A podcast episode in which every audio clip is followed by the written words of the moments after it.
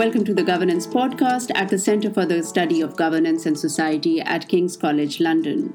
My name is Humeira Iqtidar, and I'm a reader in politics here at the Department of Political Economy. And joining me today is my colleague Paul Sagar. Uh, he's a lecturer in political theory, also here uh, in the Department of Political Economy. Today, we're doing um, basically a discussion of Francis Fukuyama's latest book, Identity The Demand for Dignity and the Politics of Resentment. The book was published in 2018. Uh, we have both now read it, and um, we're ready to discuss it. So, we'll start actually um, uh, Paul has been, I know you've been a long time Fukuyama watcher. Um, so, shall we just start with you kind of laying out his argument and, and where you see this book in his larger kind of um, oeuvre, sure. so to speak? So I think what's interesting about Fukuyama is he has a very bad public reputation. Um, he is known as that crazy guy who wrote The End of History and supposedly claimed that you know history had come to an end with the fall of the Berlin Wall and that liberal capitalist democracy was perfect and that, couldn't be improved upon and you know history was therefore at an end. Um, and he was lampooned for this and indeed is often still lampooned for, for this view. And it's quite unfortunate because it's not what he thought mm. and it's not what he argued. Um, interestingly, I went back and actually read The End of History um, about three or four years ago and realised that it's uh, it's a much much more interesting, much more intellectually sophisticated, and although personally I didn't agree with the argument. Not a stupid argument by any means. It's it has a certain persuasiveness, and I wrote a, a short essay uh, for the website Aeon where I, I defended it 25 years later. Um, so I think the identity book here is actually a continuation of themes that Fukuyama has been thinking about for a long time. Right. So, for those who, who aren't familiar with the, the argument of the end of history, hmm. it's probably worth just briefly recapping what, what Fu- yeah, Fukuyama actually said there. So, when he said history would come to an end, he was using history in a very technical sense, mm-hmm. drawing on a tradition from um, the German philosopher Hegel, um, which of course was picked up in other ways by Karl Marx, um, with the idea that history in this context is not what we normally mean by history causal events happening in sequence and you know, sports matches and wars and, and, politi- and you know, politics is normal. What, what he meant, what Fukuyama meant, was in this Hegelian tradition, history with a capital H, and the idea that there is a, a logical progression to human societies that improve over time. Mm-hmm. Um, Hegel thought this was because of the abstract structure of the metaphysical universe, and an argument that I personally have never been able to understand, but people who do understand it have explained it to me. Um, Marx thought it was because of the inherent uh, productive forces driving history in the, the, the mm-hmm. economic fabric of reality meant that this was steady improvement, which would eventually, in Marx's view, lead to communism. Fukuyama replaced those views with an idea about science and and enlightenment and, and scientific method being a motor of history. And so he dropped the metaphysics associated right. with Hegel and Marx. But what he suggested is that basically science would prove that there were better and worse ways to organize societies, mm-hmm. and that liberal capitalist democracy was probably the best we were going to get. Now, he didn't think it was perfect by any means. He and he didn't think it would solve all the world's problems. He thought there would still be many problems, but he thought this was probably as good as we could do. Again, right. Actually, I mean, so I think Hegel's influence really you can see in his previous work more yeah. in terms of uh, kind of a teleological thrust Absolutely. to history.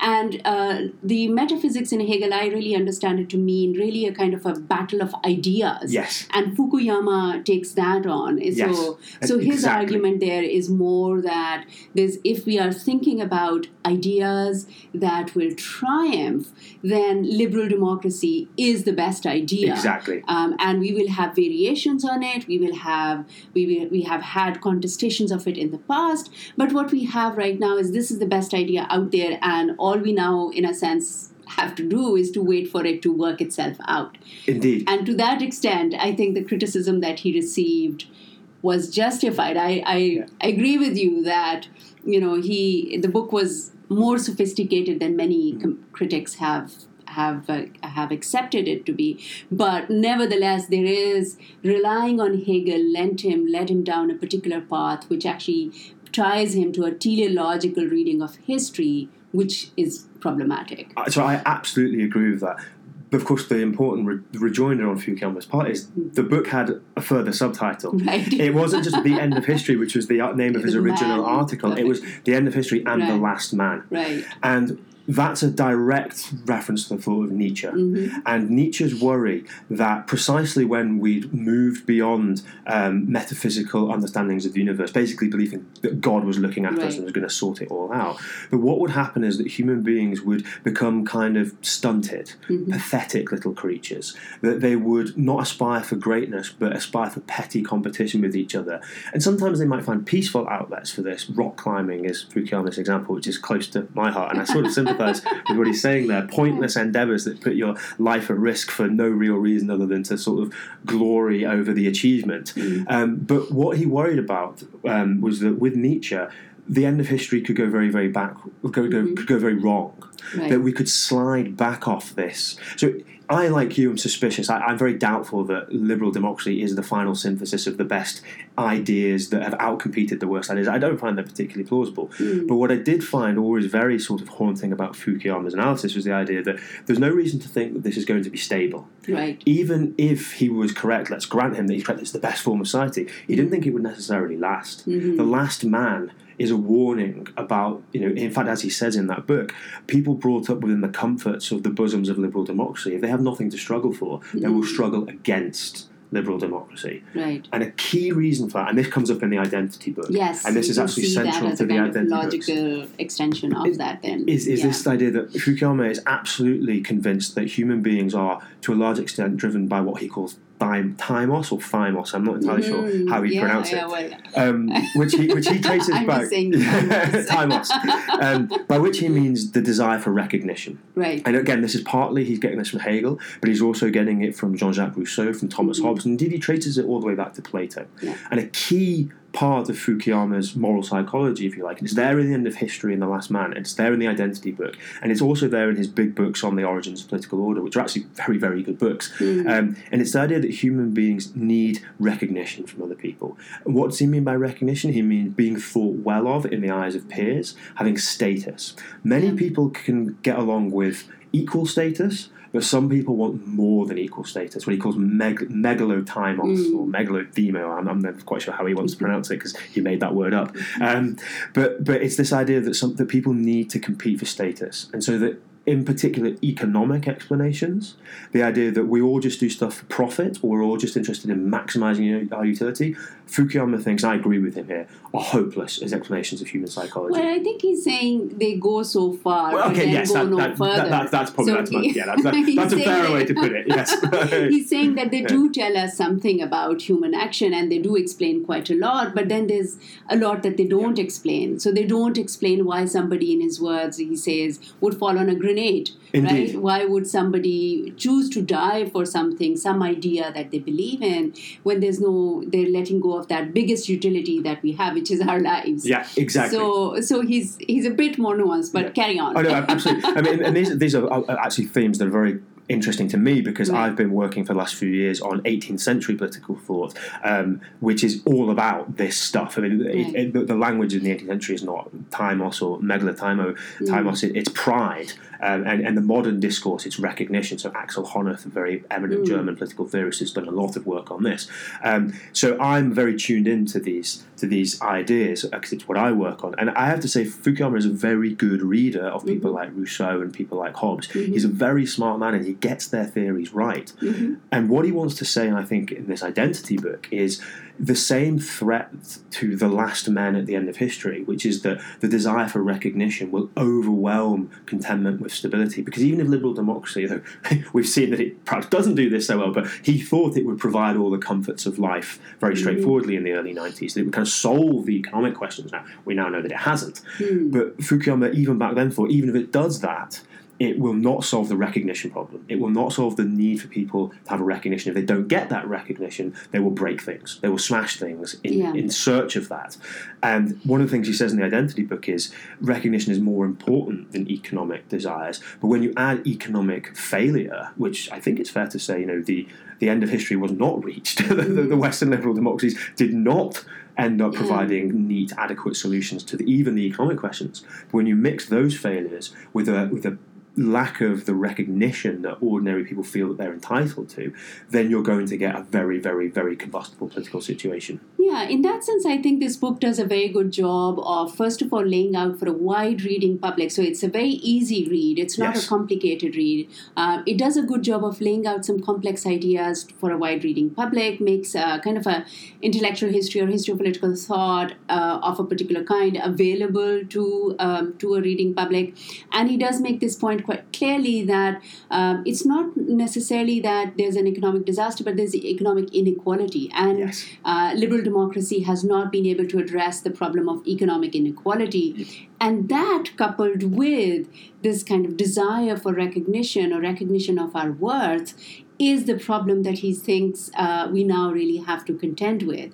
Um, so, in that context, what I liked about the book, first of all, is the approachability for, and and the kind of laying out of these complex ideas, um, and then this kind of um, desire to take head on a kind of a big question and make the philosophy around that available to a wider audience.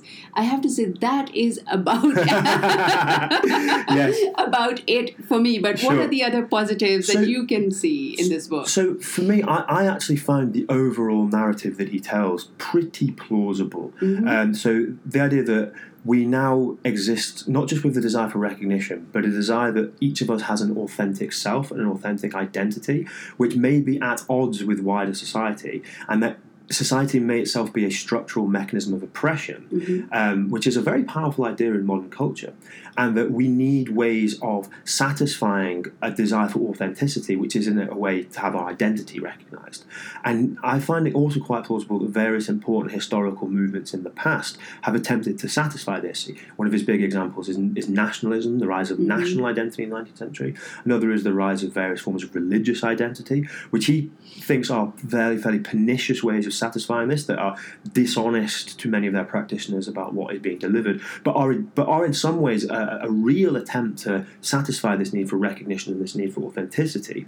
Um, I also found his critique of left wing identity politics fairly plausible. Um, mm-hmm. That on the one hand, it is completely understandable that uh, groups who have been historically discriminated against um, should desire to be recognised and acknowledged, but that the ways in which that's been done at a practical level have tended to be counterproductive. Mm-hmm. Um, so I find the overall his overall claim is identity is central yeah. to modern politics, and, and, it's very Western focused, right? It's very very yeah. ang- Anglo European, and that's not such a problem for me because that's my world. Um, it's not a universal, yeah, yeah, yeah, It's not a universal claim. It's about European European and post Enlightenment societies, and I think his view that identity is central to the politics of these societies, and it's not going away, and it's hopeless to think identity politics, both its left wing and he also thinks mm-hmm. you know mm-hmm. the rise of modern right wing identity nationalism nationalism um, mm-hmm. in all in many Anglo-European countries um, is you know is a deep product of this right of this need for identity and recognition,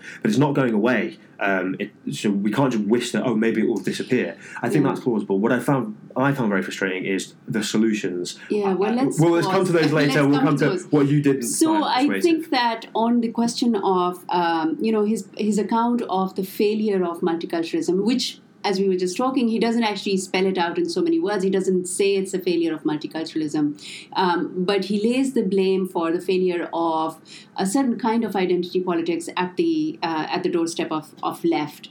Um, yes. And what is interesting, and there's not uh, there is certainly some one can agree to with him up to a point, but I think there is a real problem with thinking of it only as a left's failure. Partly because the left remains undifferentiated in his thinking. Um, so this idea that you know it was um, the left that there is a version of the left that actually has been proposing what he proposes as his solution. There's a version of the left that has been saying that national identity should not be racial, should not be ethnic, should be based on certain values. Uh, you can call that a Republican uh, left or you can call that a socialist left, but there's a version of the left that actually has been calling for precisely the solution that he says uh, he puts forward and has been critical of this uh, uh, individualization of identity, right? So there's a critique within the left, for instance, within uh, left among left feminists of neoliberal feminism, what they call neoliberal feminism, within which the individual um, uh, individuals' capacity to success and individual successful uh, people are the emblem of um, identity of gender politics and that's so i think when he lays that kind of blame there's a version of liberals who have supported that identity politics, right? So it's it's uh, it's actually I think once we start parsing about what he calls the left, then we see that uh, the problem may actually lie within the solution that he's proposing in terms of that focus uh, to to uh, stay with the focus on liberal democracy. This is actually a primarily liberal solution that uh, each individual is then separated out and their identity is is passed through in various ways, and their individual aspirations are then uh, the uh, the standard through which we we establish our identity politics. That uh, I think is disingenuous on his part. He's he's actually uh, framing the left in a particular way that I understand that actually within the American politics, what he's talking about are left liberals, uh, but it is not necessarily the left that we would uh, recognize, say, in Europe. It's not necessarily the left that we would recognize um, in France. It's not the left we would recognize in Germany, and and obviously there are elements of that that we wouldn't recognize in Britain either. So that's one. Actually, let's you yeah, want no, to get so, in so, on that so, because I, I actually, I, I, well. Actually, um, I actually agree agree with that. Hmm. I actually think there's a, there's also a big lacuna in this book, and I don't know if it's Fukuyama's deliberately left it out or he just doesn't see it this way. But I actually think that um, a huge missing part of the story is I hate using this term, but the rise of neoliberalism. Mm-hmm. That what's often labelled left wing identity politics is much, much more indebted to the, the intellectual victories of the right mm. than is often acknowledged. What, what I mean by that is the rise of a view of the world where Everything is about individual choice. Every individual is a sovereign consumer who just floats through the world unencumbered by structures, making market choices. And therefore, you can be whatever you want to be. Mm-hmm. And there's a discourse around, and, and I find this very ironic that many of our students who themselves profess to be on the left I often find are so much more substantially neoliberal than they realize mm. because they're not interested in structure. They're not interested in the traps imposed by economic conditions. They're not interested in the idea that certain things are constrained and far beyond your power for forces, that far beyond your mm-hmm. control. They view themselves as almost detached sovereign agents who can just flit between one identity to another as a matter yeah. of choice. And weirdly, that's not a left wing idea. Mm-hmm. That's a deeply right wing idea that conquered the world in the 90s. And, and, indeed, this is where Fukuyama does bear some responsibility for this, because the idea that we could just transcend previous historical constraints because we reached the end of history yeah. enabled this mindset. And that, very oddly, a, a sort of progressivist left wing commitment to ending injustice, which is very noble, and to respecting the identities of all individuals equally, which is very noble in itself, got married up with the view of the world where we can all be whatever we want to yeah. be, which we can't actually. That, that actually there are enormous constraints on these things, real deep power structures that prevent that. And actually, so the rise of identity as a combustible combative people saying, Well, I assert my identity simply in the face of yours, and I just want you to acknowledge me without thinking about the wider embeddedness of these things, yeah. both on the left and the right. That is actually a deep product of the major economic and social shifts that happened in the 90s and 2000s. Absolutely. And I think, you know, neoliberalism, the way I understand it, and I've written about it, um, uh, in one particular article, especially, I've fleshed it out.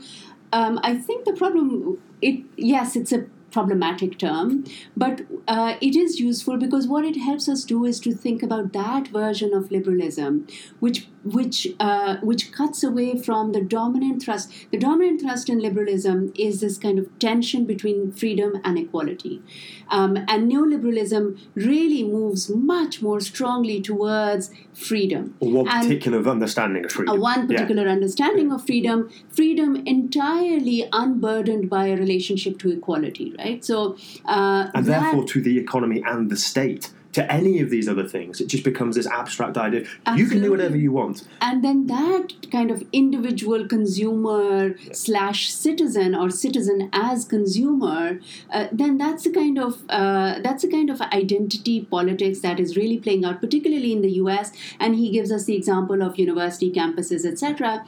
So I think that to that extent. Uh, it's great. We both agree Yeah, yeah. that Fukuyama is actually laying the blame uh, somewhere where it actually doesn't really belong. I, I just Uh, think, yeah, the, the, the, the entire left-right spectrum is, just breaks down at these points, Yeah. and and accordingly, his attempt to kind of have a left versus a right-wing identity politics, it, for me, underestimates the depth of, of the complexity of the problem. Really, Absolutely. And I think the, the second thing for me in this book was that when I, uh, so, you know, it's interesting to read it as a history of, say, what one might call European political right? thought. yeah. Um, and and it is one reading. It is not necessarily the most authoritative reading. It's an interesting and useful reading, but it is one reading.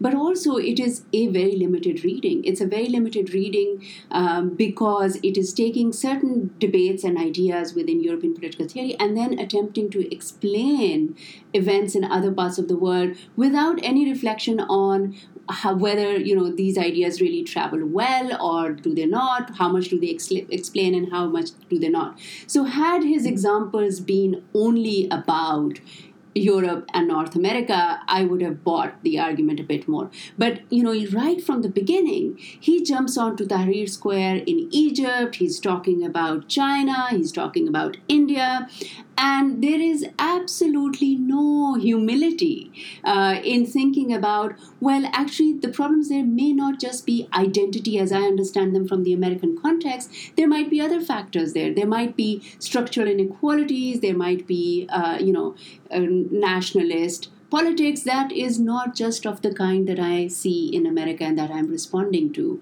There may be overlaps, but there may be huge differences as well. And there's absolutely no recognition of that throughout the book, which is a really strange lacuna for a book on mm-hmm. on identity. So, I- so I suppose if I was going to ask, offer a partial defense of Fukuyama at this point, Right. it, it would be partial because it would depend. You know, you may not agree with the, the, the, the premises, but I think what he would say in reply is he probably has a fairly universalist conception of human nature, which, Hmm. if one doesn't agree with him on, then one just disagrees with him there. Mhm. But I think he would say the need for recognition, what he calls thymos, um, is a, univer- a human, human universal. And so this does translate across borders. Mhm. On the other hand, I totally take your point that that's probably too thin as an actual social science explanation for what's going on in these places. Yeah. We probably need some thicker ethnography, political science, real, actual going and finding out what's happening in, for example, the Arab Spring. Simply saying, well, it's all about recognition. Well, yes, of course, maybe, but that in itself is a bit otiose as an explanation.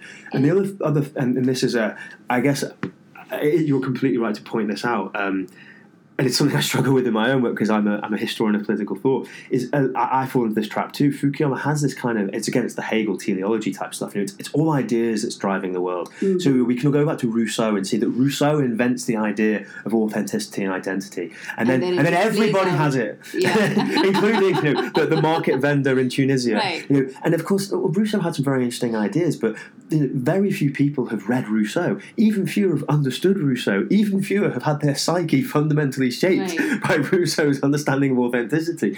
And and this is a problem that people like me, um, who has a who has a similar intellectual bent to Fukuyama, that we tend to spread out our, our political theory and just uh, jump the gap to the real world and say, aha, well, you know, as the 18th century proved, this is what's going on. And and this is where um, uh, the the real the limits of, of, of that kind of method show up is that uh, we should be a bit more humble, we intellectual historians, because it can't possibly be the case that, as Plato explained 2,000 years ago, that's why the Arab Spring happened. I Well, uh, you know, I think what is really an interesting, it's an interesting research agenda that uh, if we take out Marx, who does try to bring together ideas and structures in a very kind of um, comprehensive way. We may disagree with his approach, but it's an ambitious approach, and that's partly why um, I think he still has a lot of traction today.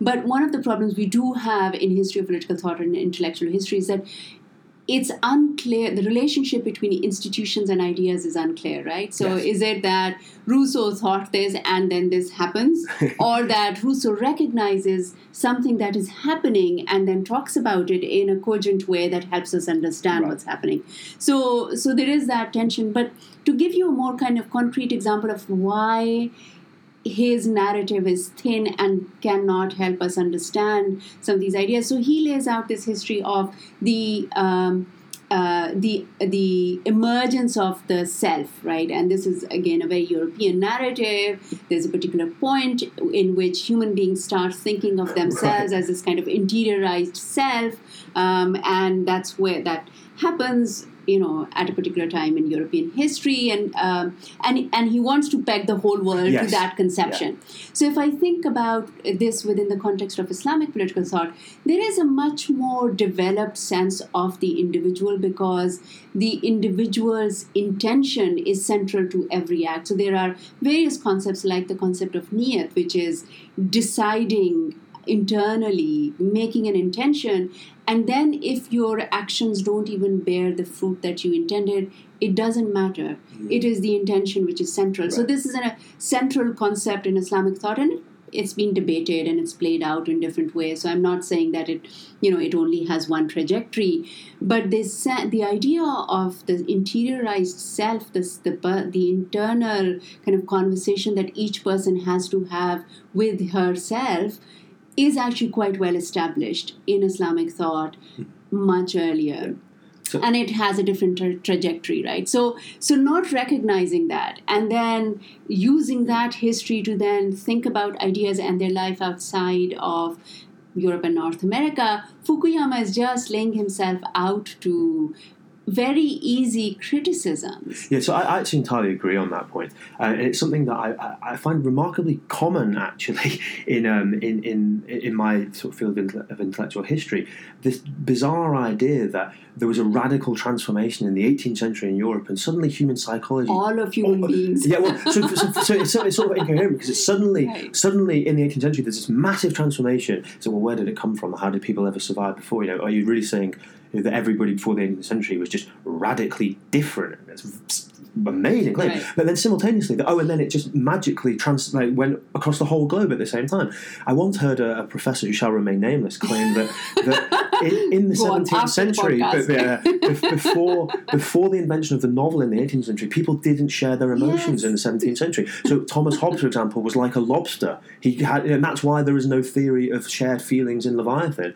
And I just think this is just absolutely incredible. Yeah. Um, and, and, I, and I find it very, just wildly implausible that um, it may have taken people time to theorize these things. It may have taken them time to work it through in various forms of human literary and artistic creativity.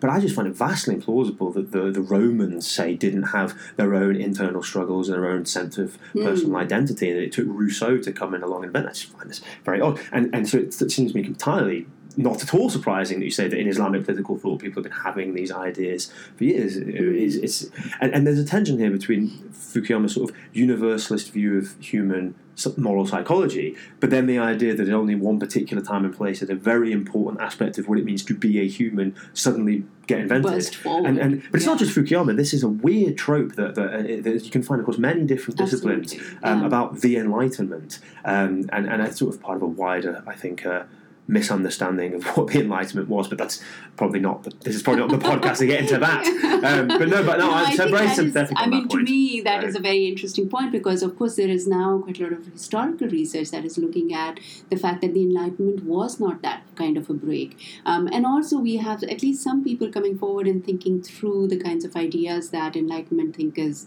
um, put forward as. Um, uh, as as actually expressing a desire rather than actual reality right so when we think about the question of religion for instance the idea that everybody was religious okay. and equally religious uh, and yet we have these medieval accounts of not just lay persons but monks behaving badly. Oh, very right? much so. Yeah, yeah. Uh, Pope getting married and popes having illegitimate children. So, I mean, yeah. uh, so this idea that you know the the medieval ages were just pervaded with this blind religiosity, yeah. and then we have the light of enlightenment oh, bursting yeah. forward and and illuminating truth there is obviously we now have to kind of work through that in, within Europe as well. So I think the question is not just of outside of Europe, but also within oh, Europe, oh, that history. The, the, um, the entire, the entire narr- narrative that the Enlightenment was some kind of rejection of religion is is just deeply, deeply implausible. This is my personal field. So you know, if you take all almost all of the major Enlightenment figures, they were very many of them were, were pious Christians. Rousseau was a strange sort of Christian. yeah. Um, And trying to Immanuel their Kant ideas was a with their pious, Protestant. Yeah. You know, okay, David Hume was a sort was definitely a kind of atheist. Adam Smith, maybe his religious views are very unclear. Someone like Edmund Burke, complete Mm. Christian to the core. You know, the, the mainstream of European thought in the 18th century is religious. Almost everybody is religious. The falling away of religion in Europe is, if anything, a 20th century phenomenon. Absolutely, a much later phenomenon than we Indeed, and, and and they're harking back to the it's an enlightenment pedigree. The very aggressive atheists we see today. It's a false history. The Yeah. they're, they're uh, uh, you know, supporting enlightenment values. That atheism is an enlightenment value is it's just a, it's, a complete misnomer and a Hmm. massive oversimplification of a complex period. Yeah. Um, uh, but but and yes, so not bringing that in, I think Fukuyama does some injustice to his own um, his own arguments. But actually, this is probably a good point to also then move on to the solutions. yes. And why we think his solutions are problematic. So why do you think his So, so let me just recap what those solutions are. One is a sort of noble aspiration that we should. We, that we need to reunite identities around a common bond. Mhm. In particular, he thinks the only locus for that will be the nation, the nation state in some way. But for obvious and very understandable and good reasons, he doesn't want that to be a sort of blood and soil nationalism. He doesn't want that to be the ethno nationalism that's emerged on the right because, well, we know from history just how dangerous that is, Mhm. and nobody in their right mind should be supporting that kind of politics. Mm. So, on the one hand, he wants to, to reject that, but he wants to say that there can be a good kind of patriotism that's organised around civic values, that's organised around, say, shared political commitments to a constitution, to a certain way of order, to what he views as basically liberal democracy. And this is where, and you mentioned this before, and I think you're absolutely right. He never says it out loud, but what he is kind of saying is that multiculturalism has failed, Mhm. and that different people, immigrants in particular, need to accept the native.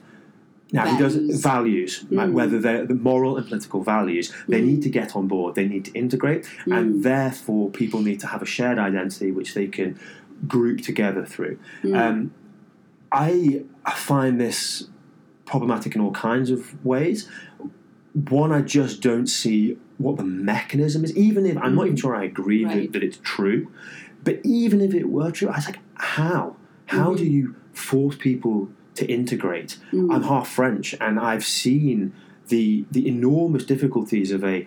I have an uncle who says things like, you know, the problem with the Muslims is they won't integrate. Mhm. And I say, well, partly that's because people like you are so hostile. So of course they retreat back into their own Mm-hmm. enclave of. Sorry, I'm being a bit mean to his view there. Um, he's not. He's not. He's, he's, he's not. He's, he, I've made it come across as. Yeah, he may actually but- listen to this yeah, podcast. Yeah, yeah, for- indeed. That's what I'm worrying about. But, but, um, you know, but it's, it's more a sort of sense of and, and the, the, the state with its policy of you know the, the, you cannot wear the headscarf in schools, you cannot display religious emblems, but they don't really mean Catholics. They mean Muslims, Mm. and the heavy-handed insistence on integration has not worked. Right. So on the one hand, Fukuyama says, "Oh, your multiculturalism has failed." Well, look at a state like France, which has basically attempted to reject Canadian, American, British attempts at multiculturalism and said, no, you must integrate. And that hasn't worked either. Mm. So the insistence that we all would rally around a common set of moral and political values, it's nice in the abstract, but I do not see what the mechanism is. Absolutely. And actually, that. this is where it's really interesting that the example that he uses is the US. Yeah. and and it really uh, he starts with the U.S. as being the problem. He starts with the rise of Trump, the white kind of racist uh, uh, nationalism that is now beginning to define America. That as the problem that he's starting this uh, this quest with, this book with, and then to end with America as the example of a state that seems to have done it generally right. Right. So all his examples are well, if we could just figure out our immigration system a bit more, if we could just make it, you know, better, easier to get people in that we want to get in, and when people come in, they are already we screen out people. Effectively, what he's saying is when when we choose people, we screen out the ones who don't agree with American values. Yeah. Uh, we just have a better immigration system that screens out those people and then they already should have english competence english language competence etc so their integration should be uh, easy. And then we just structure everything around values rather than race and ethnicity. And so i agree with you. Not only is the mechanism missing uh, but in fact what he seems to give us as an example of a working kind of a solution, it's deeply flawed. That itself is the problem Yeah. that we are actually working our heads through. That, that's absolutely right. And I found some of the other suggestions of, oh, well, we should have um, a national service that everybody can can come together and share in the common. Yes. and I Or like thought Singapore, like you Sing- think. right? And oh, you know, sort of the classical Republican values of, of you know patriotism. And I think, but there's a reason those those values died out, and that we don't do those things anymore, absent the context of you know war, war, basically, which I don't think we want that as an approximate cause. Um, and the and the reason is the end of history. It's Mm. the victory of the Western liberal democratic state that meant we gave up on doing those things. We don't expect children to, to well, maybe Americans expect them to sing to the flag, but they certainly don't expect them to give up two years of their lives to serving in the Peace Corps or the army. I mean, they can do those things if they want, but it has to be voluntary, and that voluntariness is absolutely the core of what what is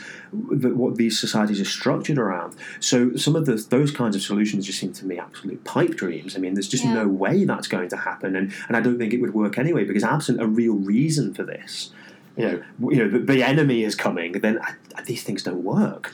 Well, I mean, I can see the impulse, um, and I kind of sympathize to be to give him his due. Uh, America has been at war. America has been continuously at war for now almost twenty years. Actually, twenty Maybe years. hundred years in some in some yes, but Yeah, active yeah, war yeah. where they have been sending soldiers. Um, and you may remember that both with the Afghanistan and the Iraq war, actually the vast majority of um, soldiers were. African American, Yeah. Hispanics, and in fact, there was a scheme that you may remember of giving citizenship to Hispanic youth who signed up to fight in those wars. So, so to Fukuyama's defense, he may be saying, "Well, we're already." He doesn't say it, which is why it is we have to kind of pull it out. Uh, and it's, Yeah. it is like pulling teeth, but um, he doesn't say it. But it is the case that America has been at war. It is the case that part of the inequality that people have experienced are white working class young men, Hispanic men, uh, you know, African American men going off to fight these wars, and the people who are making those decisions about those wars are not implicated. Their children don't have to go, they don't have to serve in Iraq, they don't have to serve in Afghanistan. So, to that extent, a national service is an egalitarian idea within that particular context. To first of all propose it as a universal solution is deeply problematic.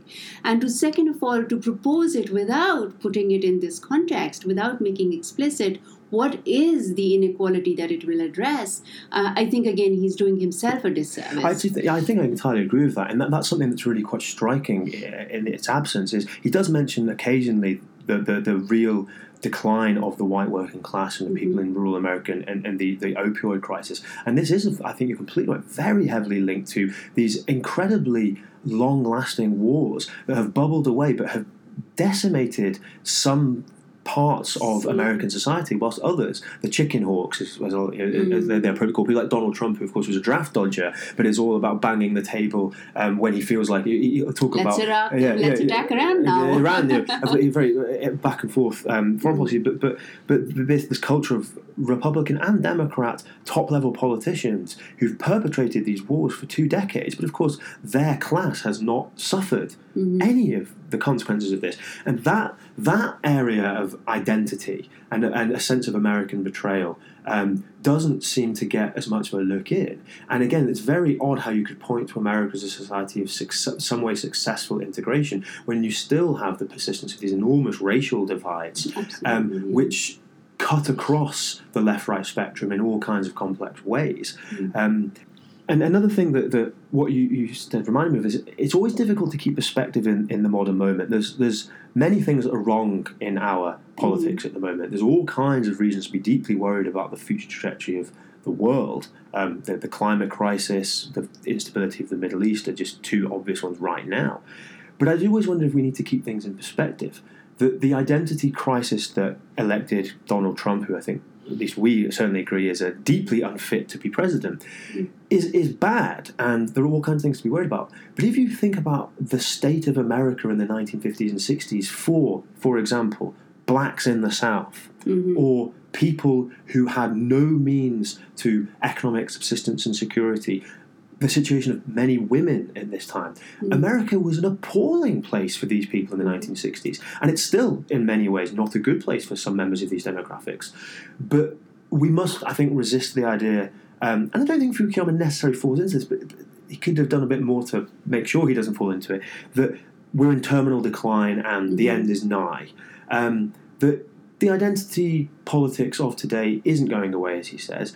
But we should also remember that it has brought a lot of progress. Mhm. That, that there have been improvements, and we can lose those. We can slide back down.